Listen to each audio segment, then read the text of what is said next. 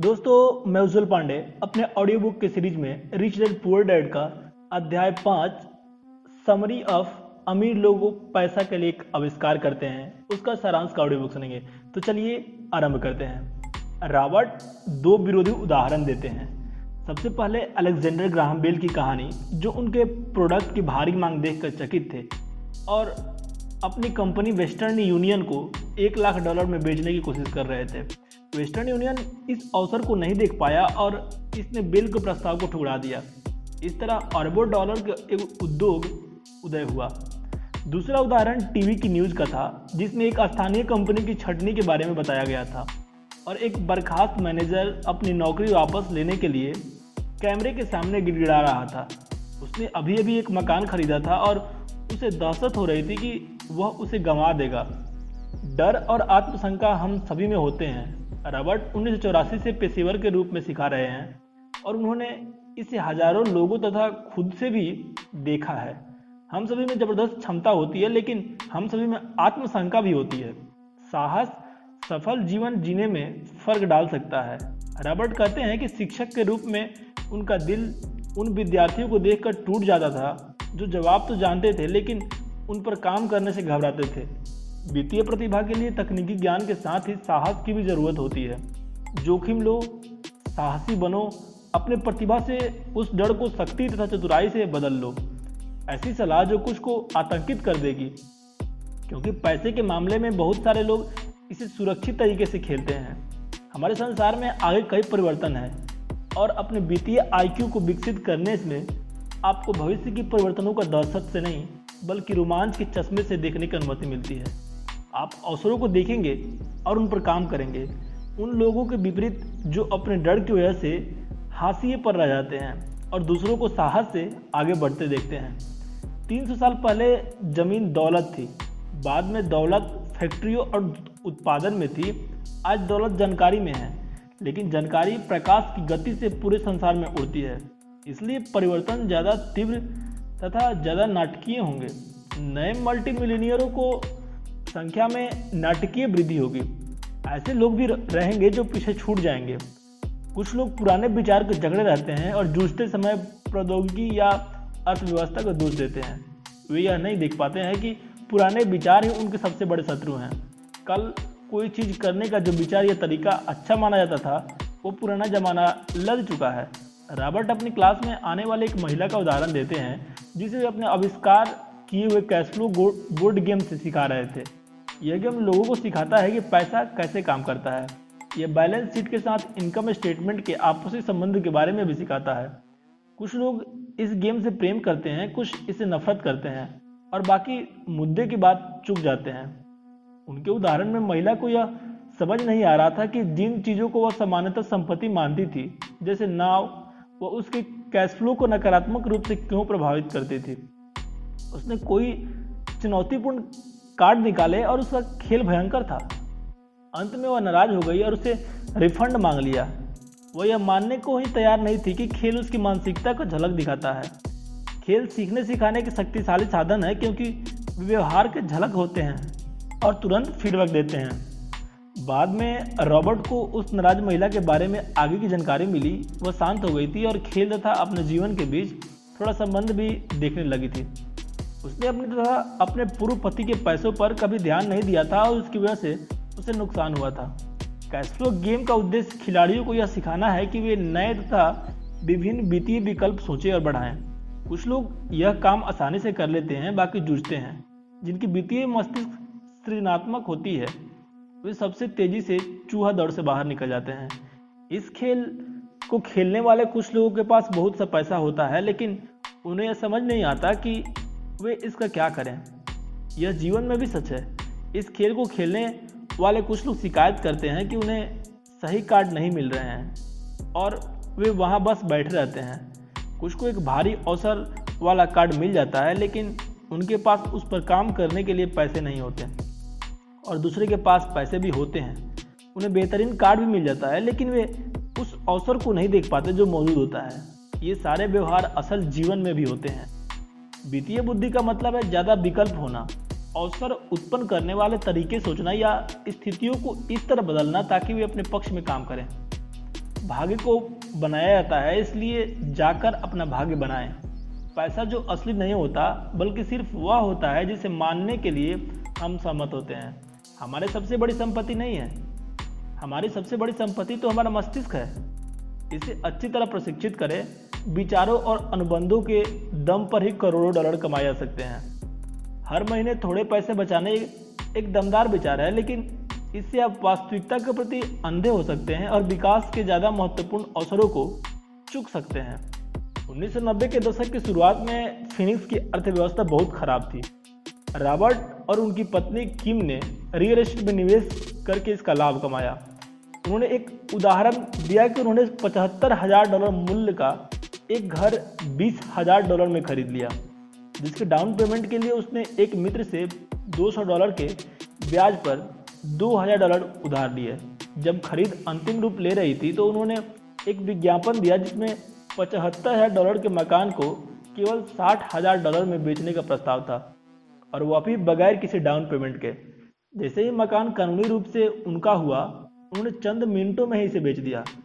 हर व्यक्ति खुश था और खरीदारों से प्रोमेट्री नोट के रूप में रॉबर्ट के संपत्ति वाले कॉलम में चालीस हज़ार डॉलर उत्पन्न हो गए।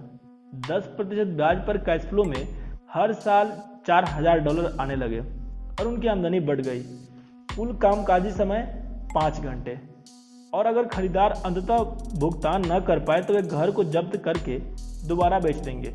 यह हर महीने टैक्स की बाद बचत करने की रणनीति से ज़्यादा लाभकारी है।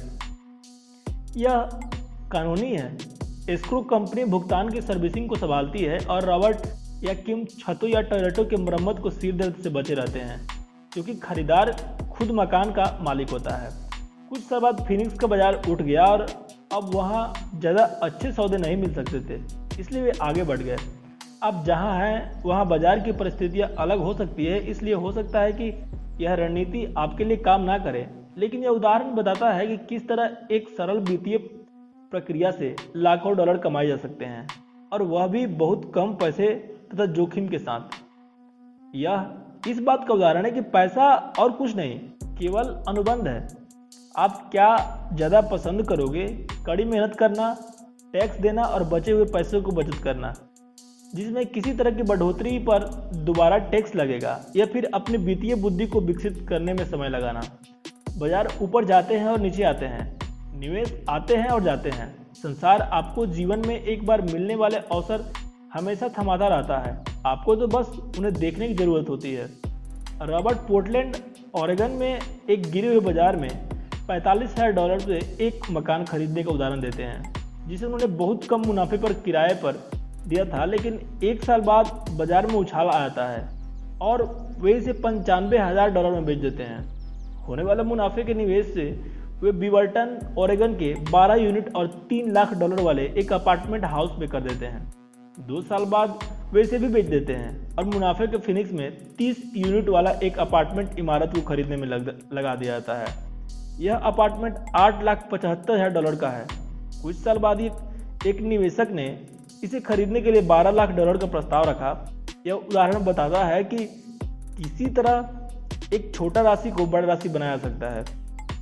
आप अपनी वित्तीय बुद्धि को जितना ज़्यादा विकसित करते हैं, जिसमें समय लगाते हैं तो आपको उतने ही ज़्यादा अवसर मिलेंगे।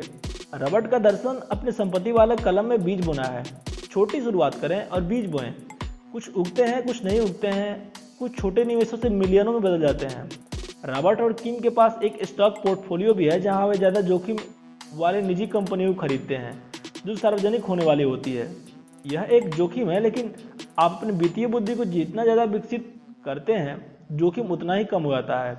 आप जितने ज़्यादा चतुर होते हैं, संभावनाएँ को हराने के लिए आपको अवसर उतने ही बेहतर होते हैं।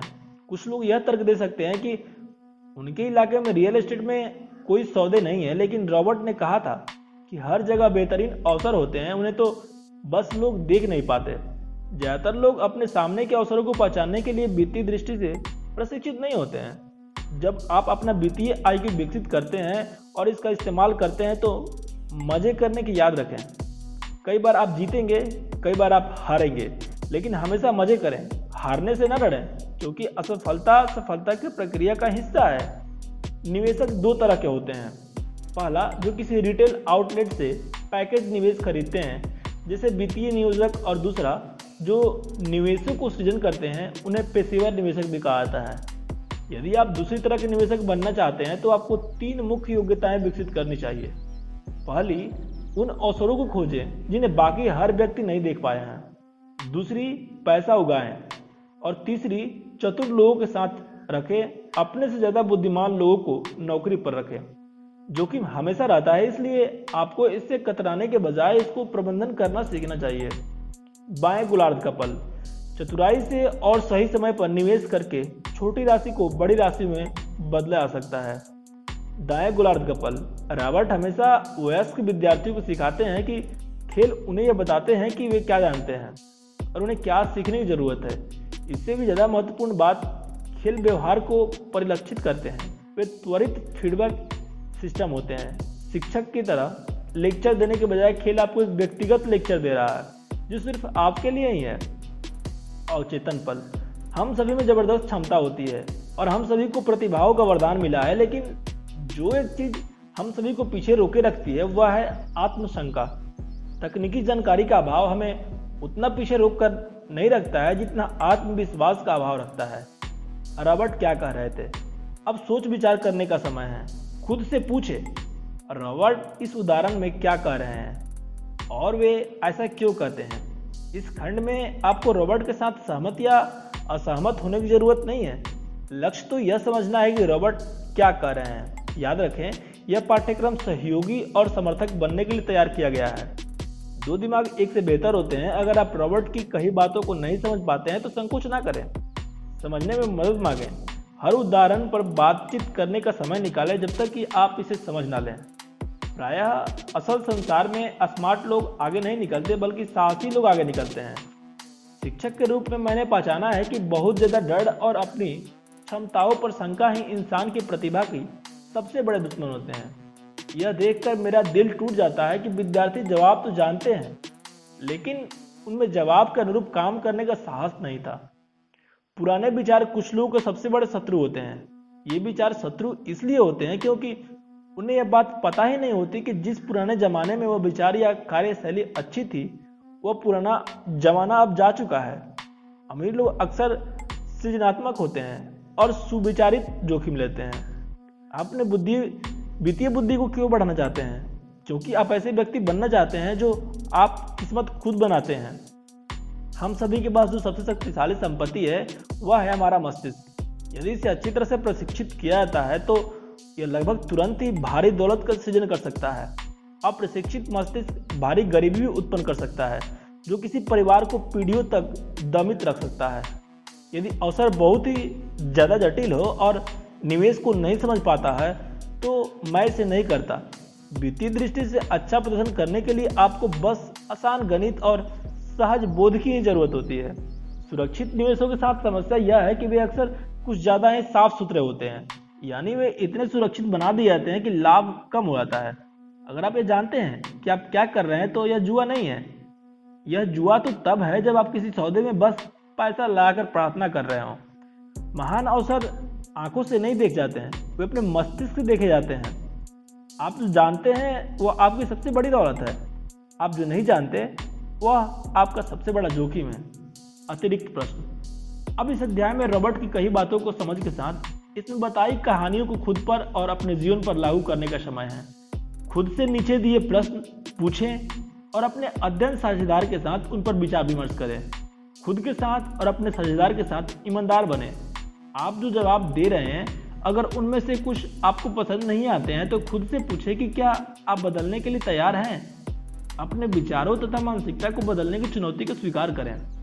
पहला, रॉबर्ट कहते हैं कि तकनीकी जानकारी के बजाय आत्मविश्वास का अभाव हमें ज़्यादा पीछे रोक कर रखता है। आपके या किसी दूसरे के जीवन में क्या कोई उदाहरण है जहाँ आत्मशंका किसी भारी अवसर की राह में आड़े आई हो? दूसरा, कुछ लोगों के पास ढेर सारा पैसा होता है, लेकिन इसके बावजूद वे बीती दृष्टि से आगे नहीं निकल पाते। ऐसा क्यों होता है? तीसरा, अब जब अपने अपनी खुद की वित्तीय बुद्धि विकसित कर ली है तो इसने ज़्यादा आसानी से यह देखने में आपकी कैसे मदद की है? क्या कोई सौदा अच्छा है? चौथा, रॉबर्ट का दर्शन अपने संपत्ति वाले कॉलम के भीतर बीज बोना है। छोटी शुरुआत करना है और यह देखना है कि क्या यह बढ़ती है। आप इस समय अपनी संपत्ति वाले कॉलम में कैसे बीज बो रहे हैं? अगर आप नहीं बो रहे हैं तो आप शुरू करने के लिए क्या कर सकते हैं? पांचवा, रॉबर्ट दो तरह के निवेशकों को सूची देते हैं, जो पैकेज निवेश खरीदते हैं और जो निवेशों का सृजन करते हैं, आप किस तरह के निवेशक हैं? क्या आप इसी तरह के निवेशक बनना चाहते हैं? छठा, आपने असफलता के डर को अपने जीवन में किस तरह काम करते देखा है और इसने आपके अवसरों को लाभ लेने के लिए किस तरह रोका था? आप भविष्य में उस डर पर विजय पाने के लिए क्या कर सकते हैं? तो दोस्तों, ये था सबक पाँच, अध्याय पाँच। अगले ऑडियो बुक में हम लोग सीखने के लिए काम करें। पैसे के लिए काम न करें। अध्याय छ का ऑडियो बुक सुनेंगे। धन्यवाद।